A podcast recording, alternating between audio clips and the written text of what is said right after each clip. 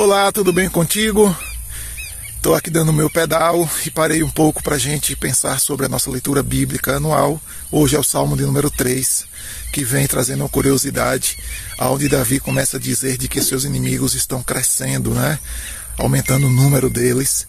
E Davi faz isso exatamente no momento em que seu filho Absalão se rebela contra ele, junta um exército e vai atacá-lo, vai tentar matá-lo para tomar o seu trono. E Davi ainda diz no Salmo 3, verso 2, de que esses inimigos, e provavelmente o seu filho também estava dizendo isso, de que nem Deus mais poderia livrá-lo das mãos da guerra que estava por vir, ou Deus não iria mais proteger Davi.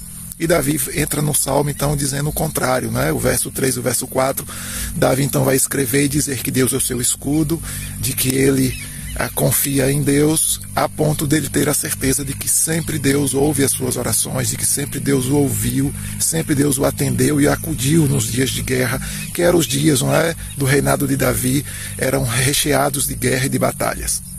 O verso de número 5 e 6, Davi então demonstra o quanto ele estava confiante descansando em Deus. E ele vai dizer então que ele logo deita, pega no sono e acorda no dia seguinte, porque o Senhor o protege, o Senhor o guarda ele, o Senhor dá segurança a ele de que está guardado e muito bem guardado pelo seu poder, a sua misericórdia e a sua bondade. O verso 7, Davi então vai descrever e dizer que o seu pedido é que Deus então destrua seus inimigos. E ele usa uma expressão ali dizendo dizendo que Deus quebre os dentes dos seus inimigos, rompa, né, com a boca dos seus inimigos, arrancando os seus próprios dentes. É uma linguagem daquela época, não é? E fala de maneira bem interessante, curiosa o pedido de Davi aqui. E o verso 8, Davi então mostra de que não só ele, é, mas também o próprio povo pode confiar e esperar em Deus, e ele diz então de que ele descansa em Deus, e é esse Deus que abençoa o seu povo e que guarda o seu povo.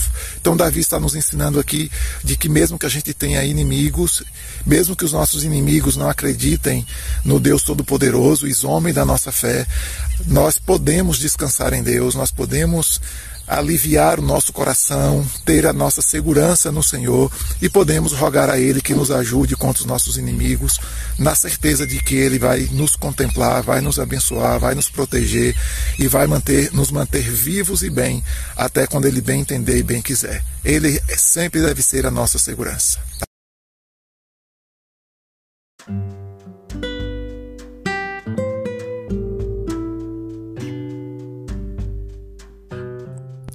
Roberto Sóstenes, pastor na Igreja Batista de Barra, no oeste da Bahia.